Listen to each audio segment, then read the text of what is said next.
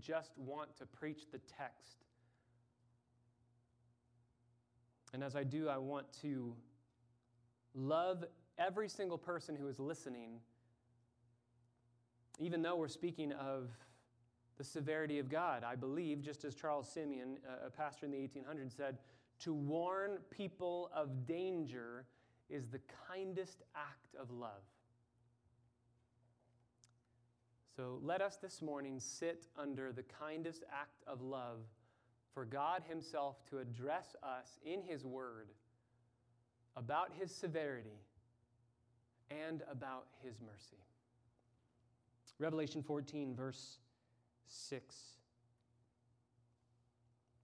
And I saw another angel flying in mid heaven, having an eternal gospel to preach to those who live on the earth, and to every nation, and tribe, and tongue, and people. And he said with a loud voice, Fear God and give him glory, because the hour of his judgment has come. Worship him who made the heavens and the earth, and the sea and the springs of water. And another angel, a second one, followed, saying, Fallen. Fallen is Babylon the Great, she who has made all the nations drink of the wine of the passion of her immorality. Then another angel, a third one, followed them, saying with a loud voice, If anyone worships the beast and his image, and receives a mark on his forehead or on his hand, he also will drink of the wine of the wrath of God, which is mixed in full strength in the cup of his anger. And he will be tormented with fire and brimstone in the presence of the holy angels and in the presence of the Lamb and the smoke of their torment goes up forever and ever, and they have no rest day and night. Those who worship the beast and his image, and whoever receives the mark of his name. Here is the perseverance of the saints who keep the commandments of God and their faith in Jesus.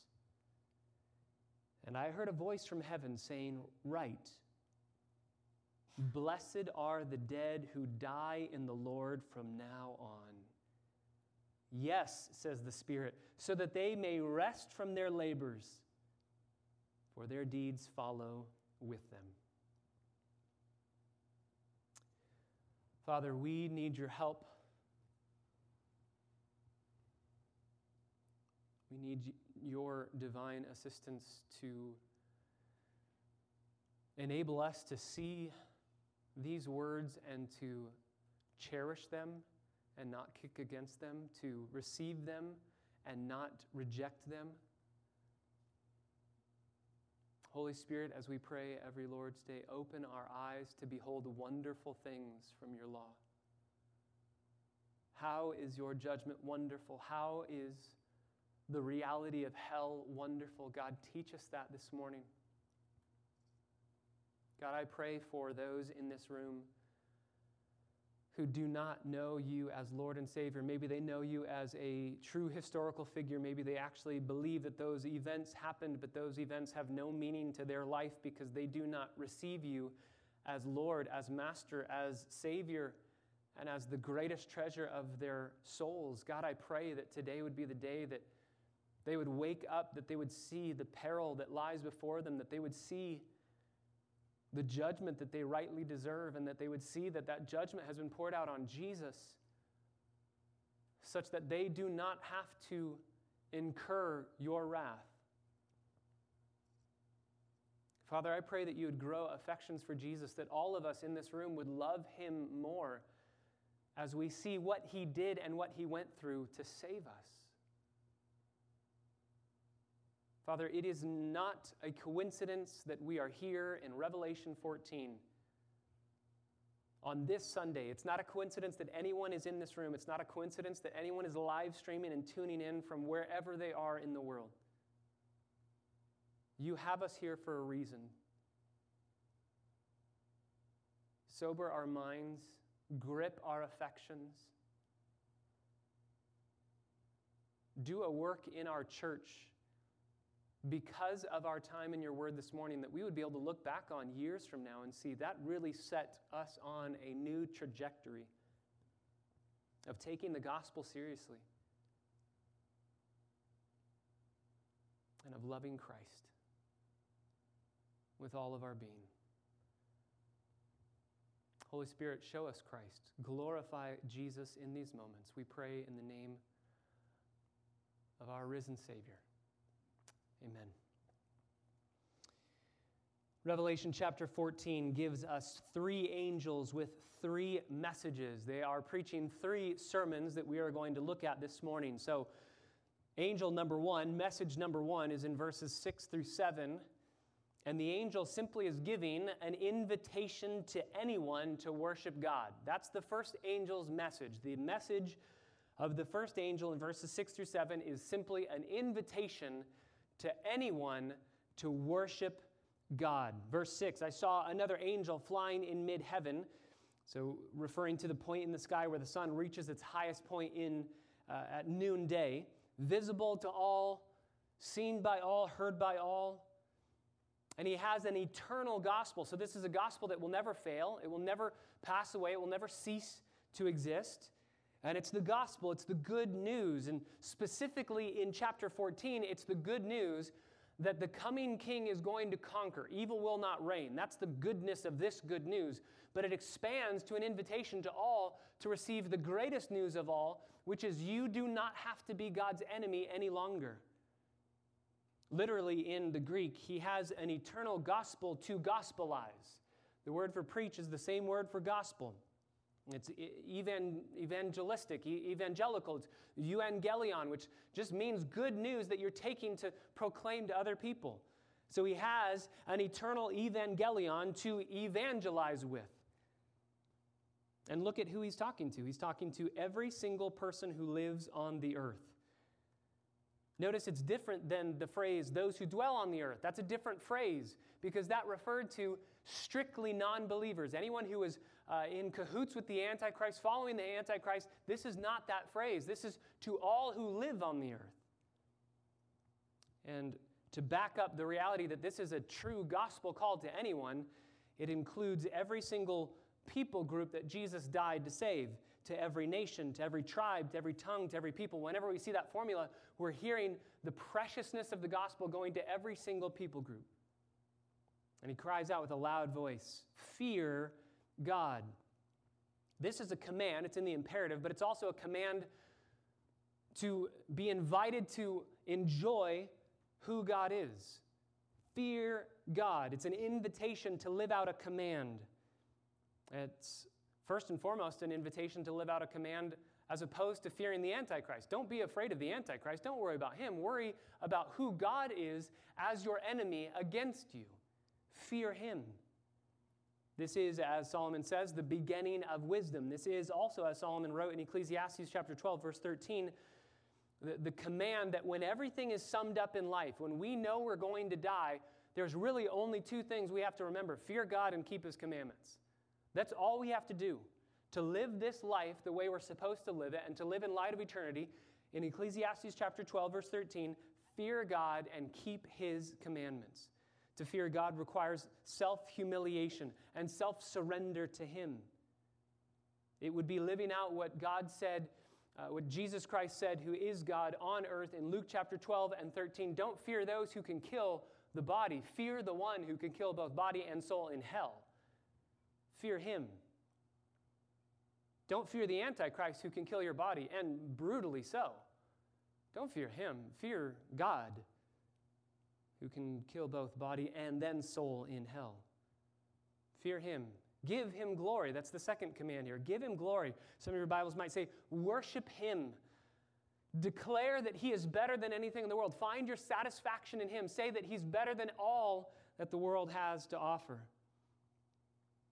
And some might say, man, this angel sounds a little bit pushy. Why so pushy here? Well, he tells us, because the hour of his judgment has come. Very interesting. In Revelation so far, we have never seen the word judgment. Never seen that word. It's always been wrath because it's always been God's wrath being poured out on the earth. But now, as we're coming to the very end, God is going to judge on the scales. He's going to, uh, as a judge would do over uh, some criminal, to say, Are you innocent or guilty? He's going to do that with every single human being. The hour of his judgment has come. His wrath has been poured out, and it is still being poured out, but he's going to take the world, he's going to divide the world up, he's going to look at each individual person and judge you individually. So, you individually, worship him. Worship him. He made the heavens, he made the earth, he made the sea, he made the springs of water. Worship him. It would seem that the angel's warnings would be decently superfluous. Judgment's coming. Look at the wrath that's already happened. Why do we need to be told that judgment is coming? By this point, the whole world had been experiencing absolutely devastating wrath, and they know that it's from the hand of God. Chapter 6, they say, This is the wrath of the Lamb. And yet they refuse to repent over and over and over again. And yet, God, in His infinite mercy, is giving them yet again another chance anyone. Be aware of the judgment that is about to come and turn now. That's what he's saying, turn now. It's very interesting because Matthew 24, verse 14, Jesus says that the gospel will be proclaimed in the whole earth and then the end will come. I think that's what's happening here. The gospel was proclaimed by the two witnesses. The gospel has been proclaimed by any believer who's been living during this time of great tribulation. The 144,000 who have been sealed to never be able to be killed by the Antichrist, and other believers who are there. They're going out, they're proclaiming this euangelion, this gospel of good news. And finally, the angel says, Let me proclaim it, and the end will come. And the end will come. Sadly, most people reject this grace. And my question is why? Why do most people reject the gracious offer of Jesus? You do not have to go through this judgment. Why do most people reject it? Just write down John 3:19. John 3:19 gives us the answer. Why do people reject Jesus? Why do people not turn away from the judgment that they are about to receive and turn to Jesus who is graciously offering them pardon and peace John 3 19 says, Because they love the darkness rather than the light. They love their sin. They love autonomy. They love having their own control over their own lives, over their own agendas, over their own will. They don't want to live out what Galatians says of being crucified with Christ, so it's no longer them who lives. They love their sin. That's why we use affection as a, a word all the time in our church services. We're talking about affection, love, desire. We're talking about treasuring, cherishing, because it's all about what do you love the most. If you love darkness and you don't love the light, then you're going to hear this warning and say, It's okay, I love my, my darkness, I love my sin. That's why we pray that the love of God would be grown in your hearts, that you would love Jesus. Now, everything we're going to read today in Revelation 14, is going to happen in the future. It's not happening right now. Though the gospel is going forth, this specific angel preaching the gospel, that's happening later. That's not going to happen now. But I believe it's all applicable for us today. Because John 3 tells us, Jesus says, if you are walking in darkness, then the wrath of God abides on you now. Judgment's going to happen soon, and his wrath already remains on you. So, though we're going to be speaking about future events, again, every time we look at the future events, we see application for us today. And so, the first angel's message, though it is a future message, a future event, it absolutely has application for everyone who's listening here. God has made a way for the judgment that you and I so richly deserve to be poured out on Jesus so we don't have to be judged. God's made a way. And just as the angel is going to give an invitation to anyone on the earth, anyone who would receive this message, so too the, the word of God is being proclaimed to you. Anyone who would receive, anyone who would turn from sin, anyone who would trust in Jesus, this is a message that you can hold dear and cling to today. The second message from the second angel is assurance that opposition to God will not stand. This is verse 8. The first angel preaches an invitation for anyone to worship God. Find your joy in Him, find your satisfaction in Him. The second angel shows up very quickly and he gives assurance that opposition to God will not stand. He gives assurance that opposition to God will not stand. Just as the first angel ended with a message of the reality of God being the one who made everything, it looks like the God who made everything has lost everything. It looks like the Antichrist is winning, the false prophet's winning, the devil's winning. It looks like they have established a kingdom that God has totally lost the created order that he made. And the angel's, uh, the second angel's message is very clear. God will ultimately step in and defeat evil. Evil will not last. Evil will not stand. Verse 8, the second angel says, Fallen, fallen is Babylon the Great, she who has made all the nations drink of the wine of the passion of her, of her immorality. The first angel preached the gospel, but if you reject the gospel, you're going to receive what the second angel is speaking of. The declaration of the fall of Babylon means that most everyone will reject the first angel's message. Now, again, the destruction of Babylon is a future event, even from here. So when the angel says Babylon has fallen, it's a, a, word that you are becoming familiar with in the Greek. It's called a proleptic aorist. It's speaking of a future event as if it were past because it's as good as done. Our favorite proleptic aorist in the Bible is Romans chapter 8, verses 28 and 29. Those whom God justified, he also called. He calls, he justified, he sanctifies. And those whom he sanctified, he has glorified. We are not yet glorified, but it's such a promised, assured event. We can be so confident of it that Paul speaks of the future event that has yet to happen as if it were a past event. It's a future event spoken in the past tense. That's what's happening here. Babylon, as we're going to see in later chapters, is going to be established and then will fall at the very end of the tribulation. We're not at the end of the tribulation. We're not at the end of Daniel's 70th week. We're not at the end of these seven years.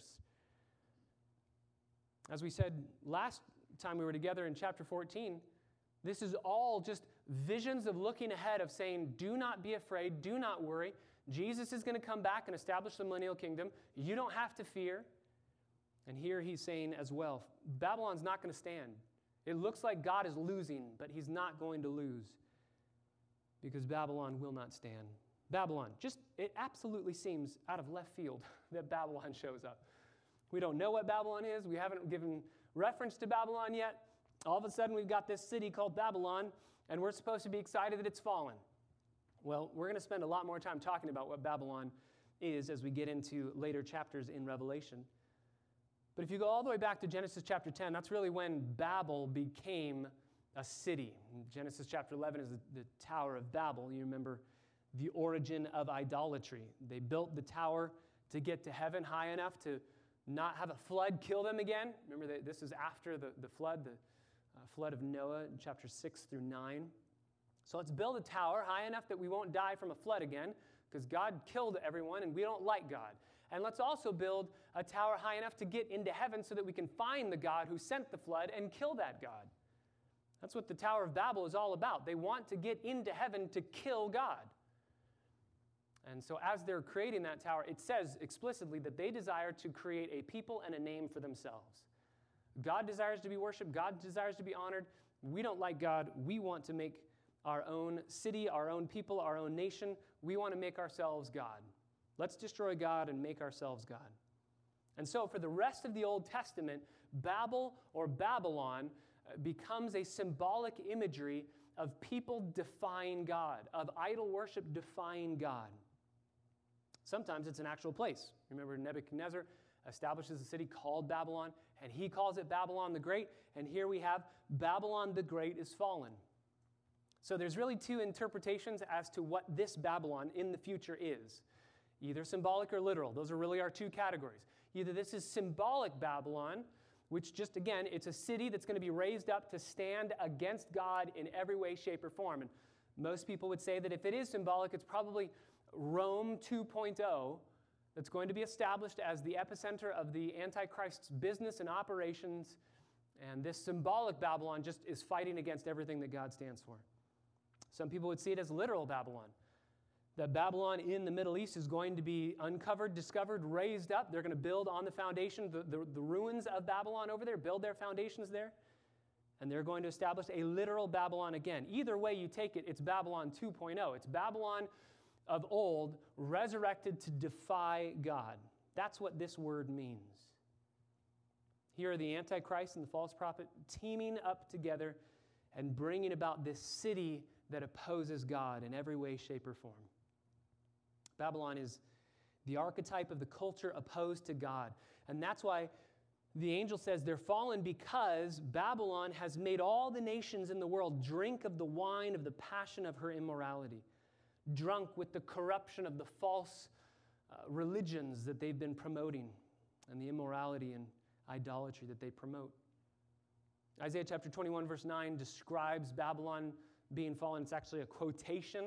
Uh, this verse in verse 8 is a quotation from Isaiah 21, verse 9, that judgment is going to come upon Babylon and then the entirety of the earth. Jeremiah chapter 51, verses 7 through 8 say that the nations will drink of the wine of Babylon because her immorality and her idolatry is going to be so rampant in the world that everyone's going to come and part- participate in it. First angel says, Here's a, a message of the gospel to anyone. Anyone, please bow the knee to Christ, worship him, fear him, give him glory. And if you don't do that in this time period, in the end times, then you're going to align yourself with Babylon. You're going to say no to God and align yourself with the, the world system that is against God. And so the second angel says if you don't receive Jesus as your king and you worship the Antichrist as your king, you're going to fall. You won't be able to stand. Anyone who opposes Jesus will ultimately fall. But that's corporately. Babylon, corporately. It's not individually. And that's why there has to be a third angel with a third message. And it's just simply this the third message from the third angel is that anyone refusing to submit to God will be punished. Anyone refusing to submit to God will be punished. This is verses 9 through 12. The temporal punishments during Daniel's 70th week are giving way to an ultimate sentence that has no time restrictions on it. And the corporate issue of Babylon has now broken out into individual people, personal people, specific names, specific people and faces that are represented in verses 9 through 11 of rejecting Jesus and thus being punished for all of eternity. Then another angel, verse 9, a third one followed them, saying with a loud voice, If anyone, so again, the gospel call went to anyone. It's your choice. Will you choose to submit to Jesus or will you choose to submit to the Antichrist? And if anyone submits to the Antichrist, to worship the beast, to worship the image of the beast, and receives the mark of the beast on his forehead or on his hand, then you could put in the middle of between 9 and 10 then he will have drunk of the wine of the passions of the immorality of Babylon. He will have been being drunk by Babylon. And therefore, he's also going to get drunk on something else. He will also, that's why the also is there in verse 10. He will also drink of something else. He's been drinking of something. He's been drinking of his own governance over his, himself, his own passions, his own lusts, his own desires. He's been drinking of those things and aligning himself with the Antichrist and with Babylon. And God says, I'm going to give him something else to drink. And it's going to be a cup filled with the wrath of God. Filled with the wrath of God. They get drunk with sin, and God gives them a wine that is even stronger than their sin. The angel says that it's, it's undiluted, it's unmixed full in its strength. This is normally back then you would, you would pour out very strong alcohol into a glass, into a cup, into some uh, cup that you would drink from, and then you'd put a little bit of water in to dilute it. And here God says, I'm not diluting it at all. This reminds me of when I was younger, my parents would always buy those little Minute Maid I don't know, canisters. You'd pull the thing off, pop the top, and it'd just be this slushy gush of lemonade or orange juice concentrate. Remember that stuff? You'd put it back into the pitcher, stir it up, put water in it, stir it up, put a cup of water in it, stir it up, put a cup of water in it, stir it up. And me, being completely impatient, I'd say, no, no, no, I just, I want it now. I'm thirsty. I want lemonade now. I want orange juice now. So just one cup, stir it up, drink it. And just the strongest. I remember one time taking a spoon and just dipping out a little bit of it, just getting a little bit and trying to taste it. Orange juice and lemonade from concentrate is not good. you have to put water in it. That's the imagery here. The imagery here is that there is no dilution. There is no mixing to spread it out, to even it out, to make it a little bit more palatable. This is just the complete, full, undiluted wrath of God. There's no trace of mercy, no trace of grace, no trace of compassion. And it will be put in the cup of God's anger, and whoever rejects Jesus will be tormented with fire and brimstone. That word for tormented is literally a word you can see elsewhere in the New Testament for tortured in the presence of the holy angels and in the presence of the Lamb, and the smoke of their torment goes up forever and ever. They have no rest day and night, those who worship the beast and his image, and whoever receives the mark of his name. Again, this is a proclamation for those in that seven year period, in that tribulation, through the great tribulation. This is a proclamation for those receiving the mark of the beast, but the reality is true for anyone who denies Jesus, who goes against Jesus, who does not submit to Jesus. So, in, this message from the third angel, I want to give you five realities about hell. Five realities about hell. Number one, re- the reality of hell is that it is eternal. Hell is eternal. Hell is eternal. Verse 11 says that the smoke of their tor- torment goes up forever and ever. This is the strongest expression that you could possibly make in, in the Greek language. This is the strongest expression of judgment and time in eternality that you could possibly make. Literally, it's unto the ages upon the ages. If you wanted to say it will never stop and it will go on forever, this is the way to say it. There's no stronger way in Greek to say it. It goes on forever. Second uh, Thessalonians chapter 1 verses 6 through 9 describes the eternality of judgment. Romans chapter 2 verses 3 through 9 describe it as well. Hell is eternal. It goes on forever. Therefore, hell is not purgative, it's punitive. It's not purging you of sin. Many people think that you go to hell and you have sin cleansed out of you and you're made fit to go to heaven. That's an idea of purgatory that's not in the Bible. The smoke of their torment goes on forever and ever, perpetually. It never ends. They have no rest. Remember the rich man in Luke 16, the rich man in Lazarus, the rich man who dies and goes to hell. He prays for rest. Give me rest, but he's not given any rest. There's never a pause, there's never a break. Matthew 3, verse 12, Mark 9, verse 48, much of Luke 16 with the parable of the rich man and Lazarus, and Matthew 25, verse 49, including other places, are all locations where Jesus in the Gospels describes hell as a place of never ending torment. It's eternal. Jesus said more about hell than he ever did about heaven, and as he describes hell, he describes it as a place that never ceases. It's a place of ongoing weeping and gnashing of teeth. It's eternal. Second reality of hell is that it involves the suffering of the people who are there. Hell involves the suffering of the people who are there. Again, John uses the word tormented, which literally is a word for tortured. People are suffering, and they're suffering consciously. They're not asleep. They're very aware of what's going on. And I actually think there's an element in Luke 16 that those in hell know what they've rejected, they know what they're missing. Hell involves the suffering of the people who are there. Number three, a third reality is that hell is conscious. Hell is conscious. It's not annihilationism. There, there's a, a word in theology that would mean that people who reject Jesus die and they, their souls go to a place where they're, they're punished, they're judged, and then they just cease to exist. But again, that doesn't hold up to what the scriptures say. Jesus says it's a place of ongoing torment, of weeping and gnashing of teeth forever. It's not unconscious, it's conscious. There are some people in the camp of evangelicalism, some very well known people, some uh, brothers and sisters in Jesus Christ, who would say things like this I, I want you to hear a, a piece of a commentary from a very, very good brother, John Stott. One of his most famous books, The Cross of Christ, is just an absolutely astounding work. But listen to what he says about hell.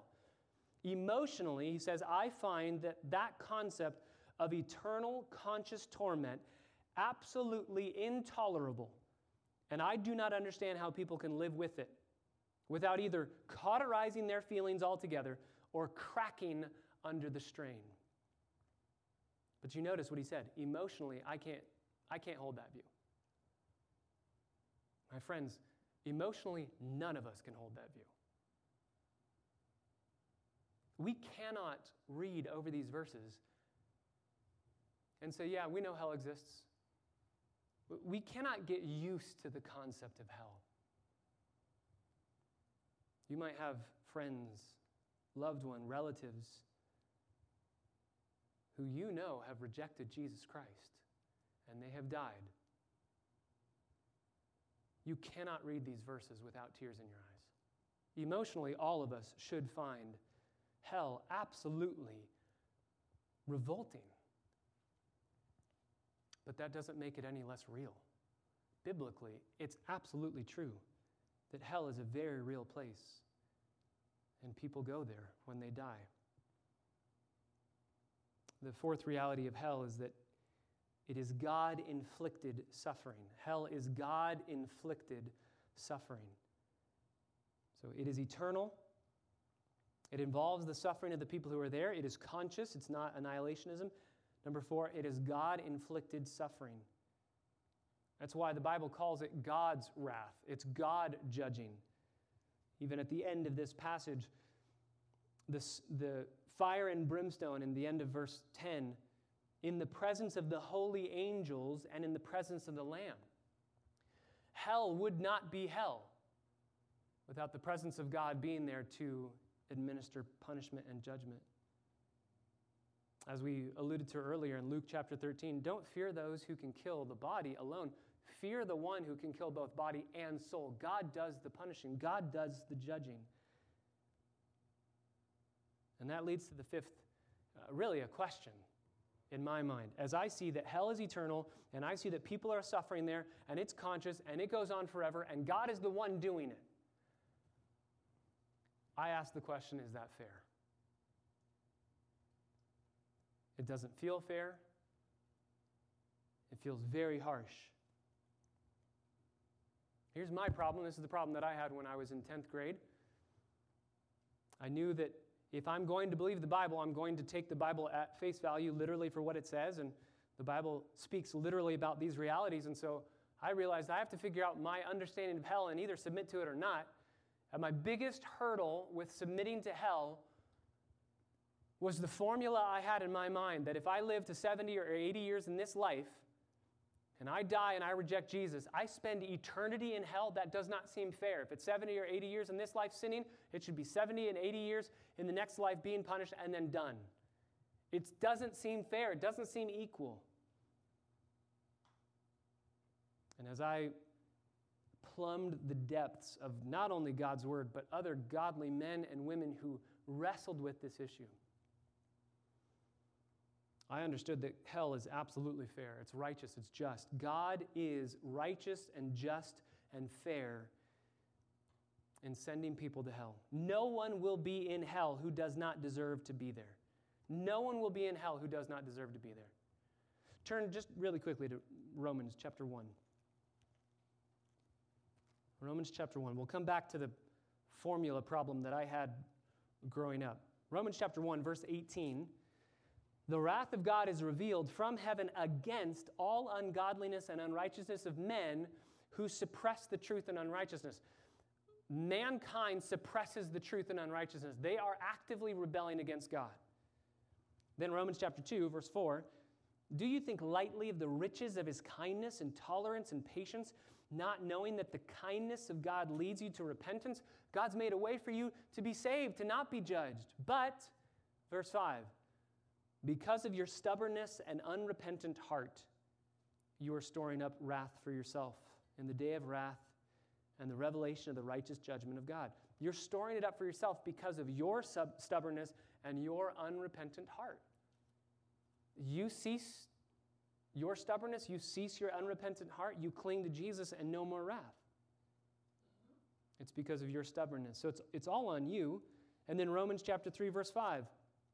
If our unrighteousness demonstrates the righteousness of God, what shall we say? The God who inflicts wrath is not unrighteous, is he? I'm speaking in human terms. So he is asking the same question Is God unrighteous for sending unrighteous people to hell? And the answer is no, because our unrighteousness vindicates him sending us there. My unrighteousness vindicates God's righteousness in sending me to hell if I reject him.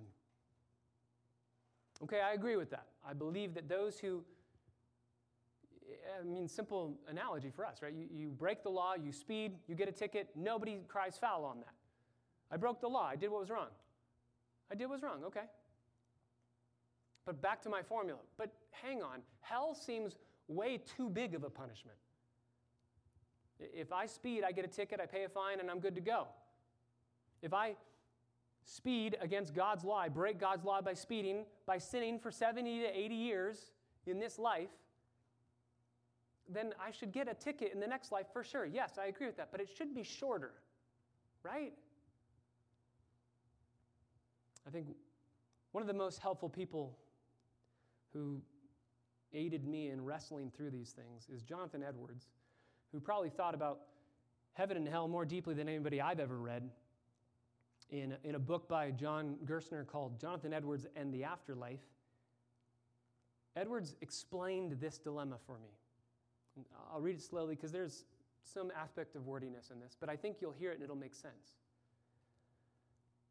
Edwards writes The crime of one being despising and casting contempt on another is proportionately more or less heinous as he was under greater or less obligations to obey him. And therefore, if there be any being that we are under infinite obligation to love, honor, and obey, then the contrary towards him must be infinitely faulty.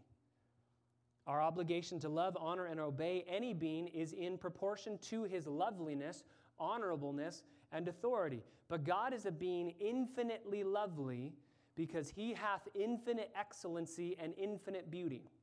So, and here's the key sin against God, being a violation of infinite obligations, must be a crime infinitely heinous and so deserving of infinite punishment the eternity of the punishment of the ungodly men, of ungodly men together, renders it infinite and therefore renders it no more than proportionable to the heinousness of what they're guilty of.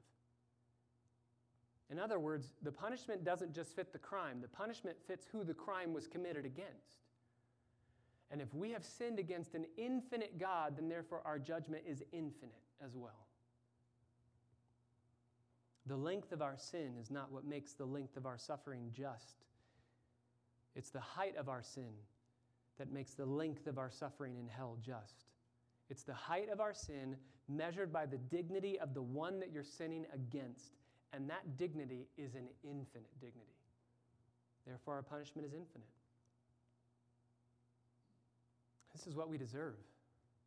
This is what we've earned. The wages of our sin is this punishment. So, can I just ask you, do you know today that this is what you deserve? Or do you listen to this, hear this, and say, I don't think I'm that bad? I don't think I deserve that much punishment. That much punishment sounds a, a little bit too far, a little bit too much. A.W. Tozer said, The man who seriously is convinced that he deserves to go to hell is not likely to go there. But the man who believes that he's worthy of heaven will certainly never enter that blessed place. What do you believe you deserve? Because the reality is, if you believe that you deserve heaven because of your merits, because of your goodness, uh, maybe you even came here to church thinking that showing up in a church building and singing songs to God makes me acceptable to God. You would never think it in those terms, you'd never frame it in those terms, but you think, I did a good thing.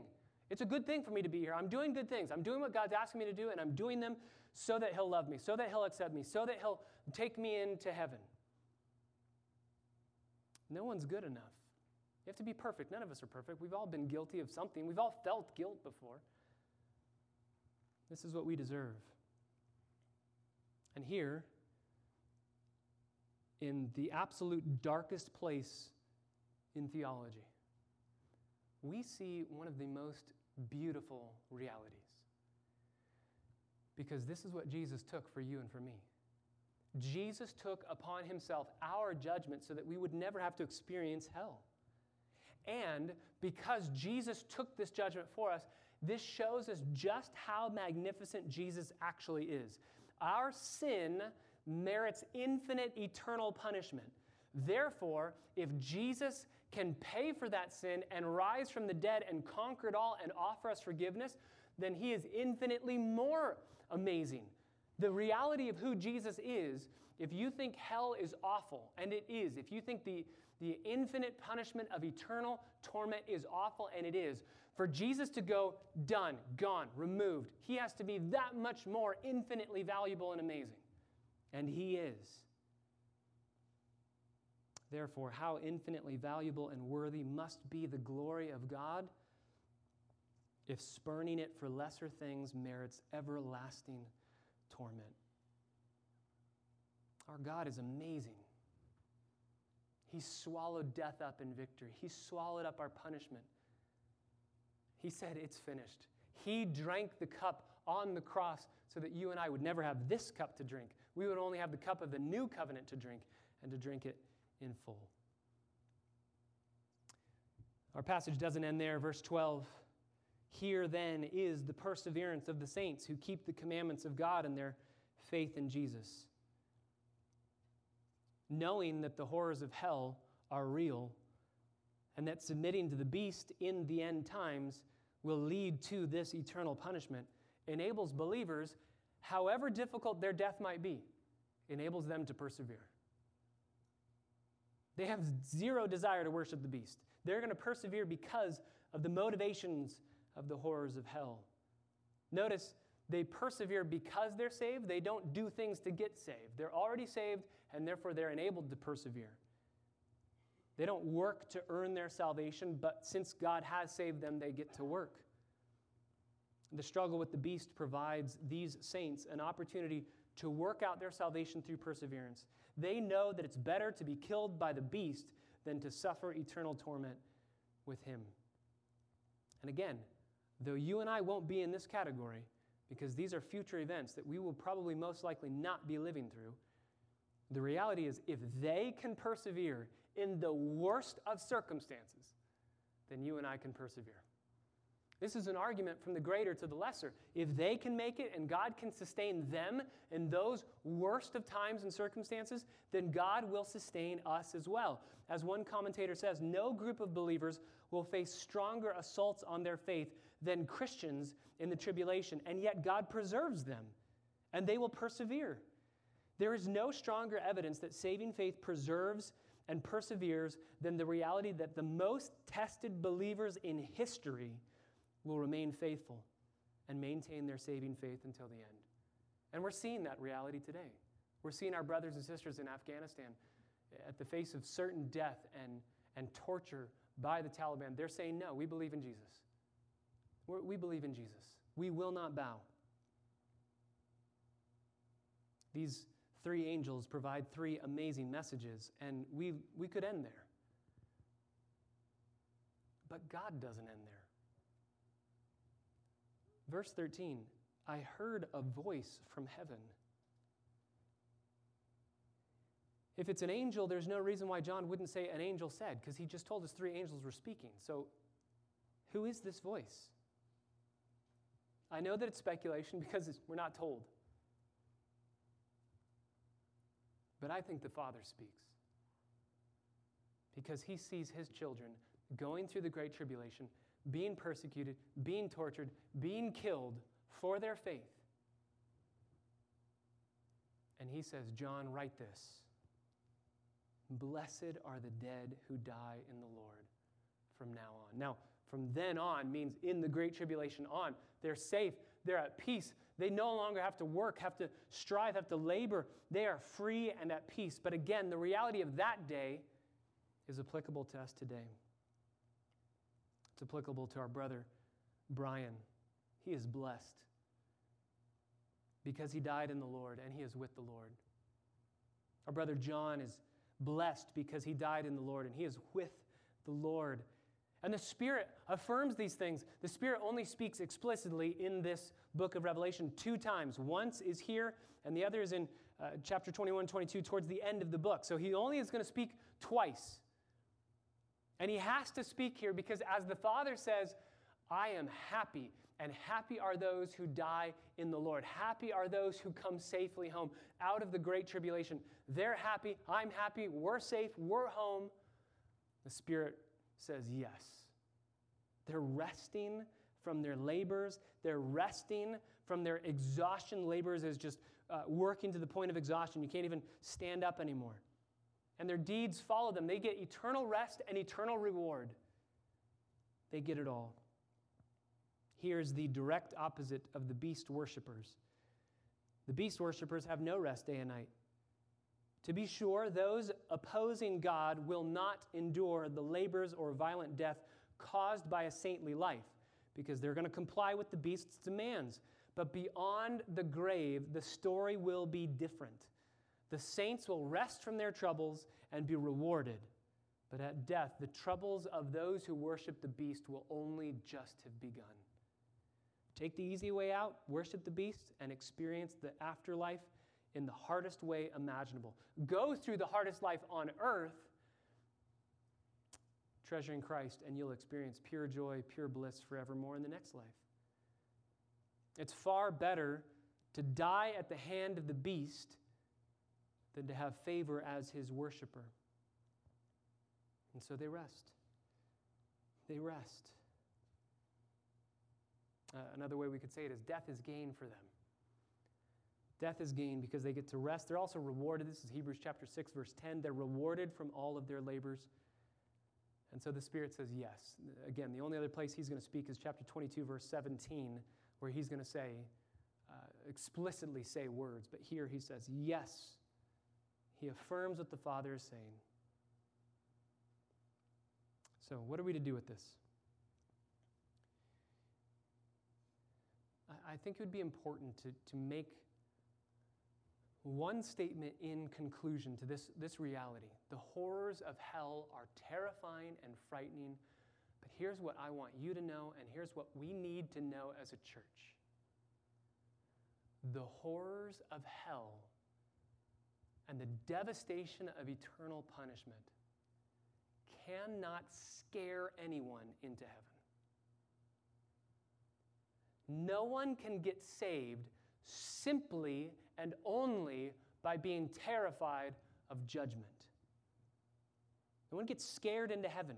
Hell is powerless to produce what needs to be produced in order for us to be saved.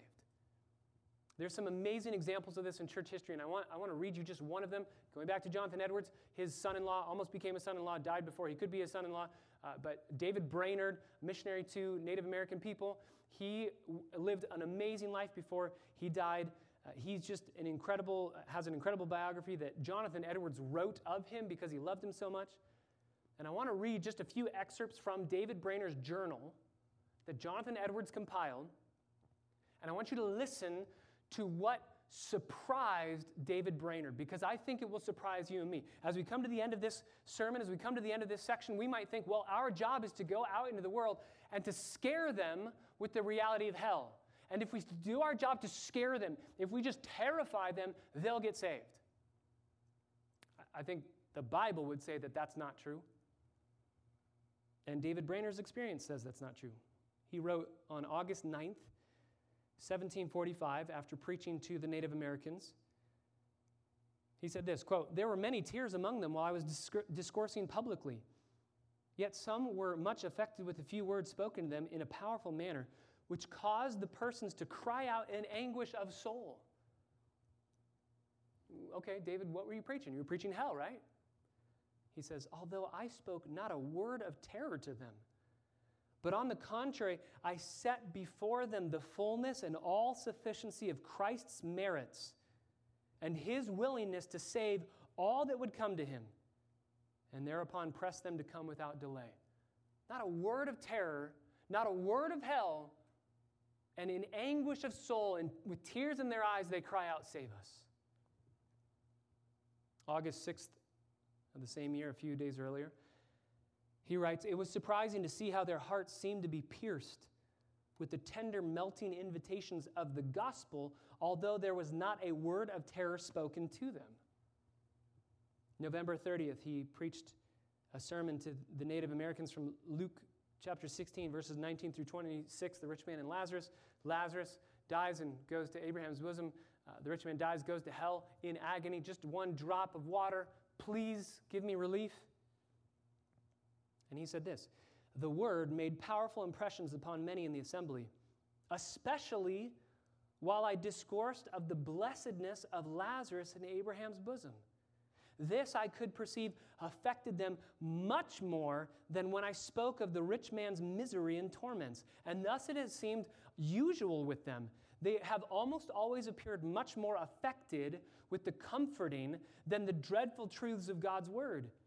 And that which has distressed many of them under conviction is that they found that they lacked and could not obtain the happiness of the godly.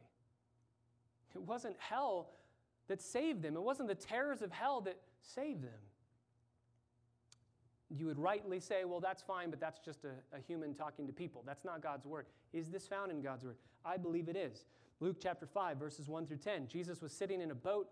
He was teaching people on the land. He's exhausted, and he says, Let's go out into the middle of the Sea of Galilee.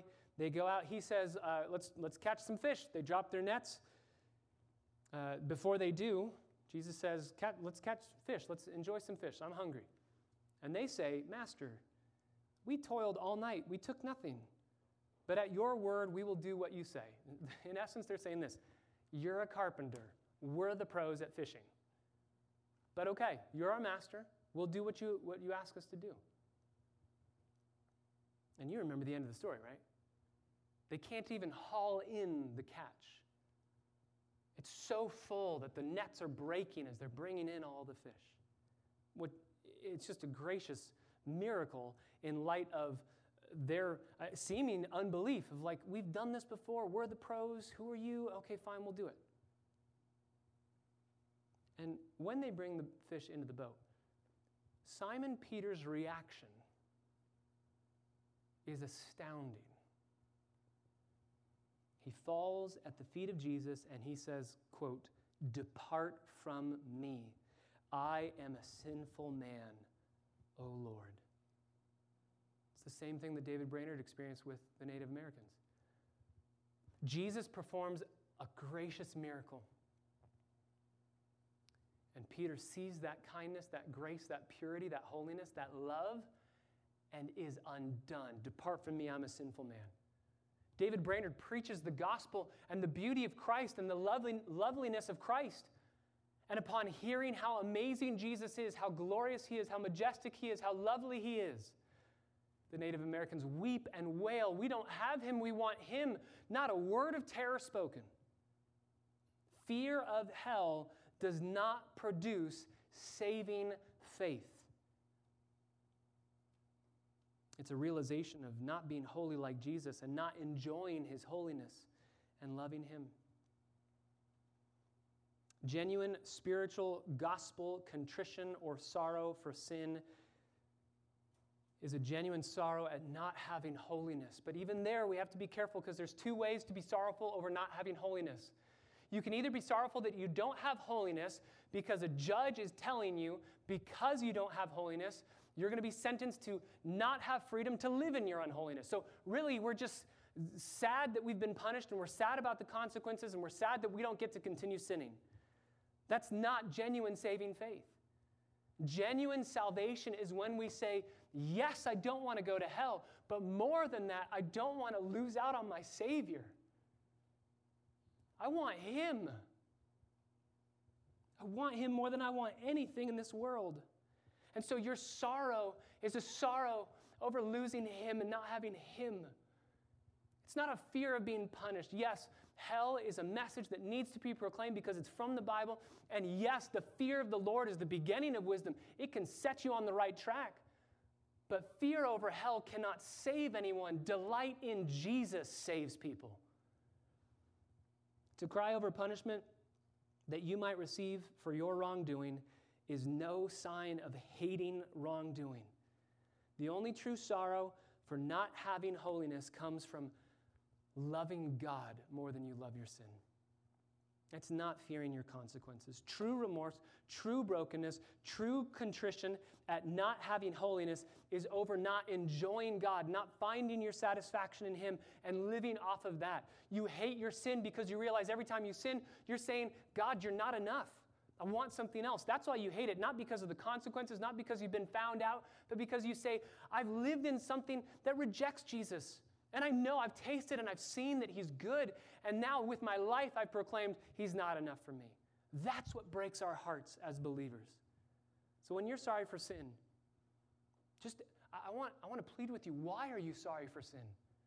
Are you sorry because of consequences? Are you sorry because of punishment? Or are you sorry because your sin has alienated you from the one that you love the most? And you realize, you realize now, and this is where we have to end, but you realize now this is why we are constantly pleading with God to give us affections for Jesus. Because you will not know the pain of losing Christ. You will not want more of Him unless your soul has first come to taste and see that the Lord is good and your soul has delighted in Him. So I, I plead with you if you're here this morning and you have tasted and seen that the Lord is good, you've delighted, you can look back on your past somewhere in the past and you can see, I have loved Christ and I have known, I've known deep down inside that He is more satisfying than anything in this world. I know that to be a fact. And now you're starting to struggle to live in sin. You're starting to struggle with, I just don't want to be caught in sin. You're, you're starting to struggle with, I just don't want the punishment of sin. Go back to your first love. Go back to where your heart said, I don't need anything other than Him. I just want Him. And I've been given Him because of His work on the cross and the resurrection. And I don't need anything else. Go back there every second of every day. Proclaim the good news of the gospel to your souls. Don't let the fear of hell be the end point of your pursuit of repentance. Don't rest until you've gone beyond the fear of hell to the living waters and drink deeply of the glory of God, the love of God, the truth of God, the goodness of God, the wisdom of God, the power of God, the justice of God, and the grace of God.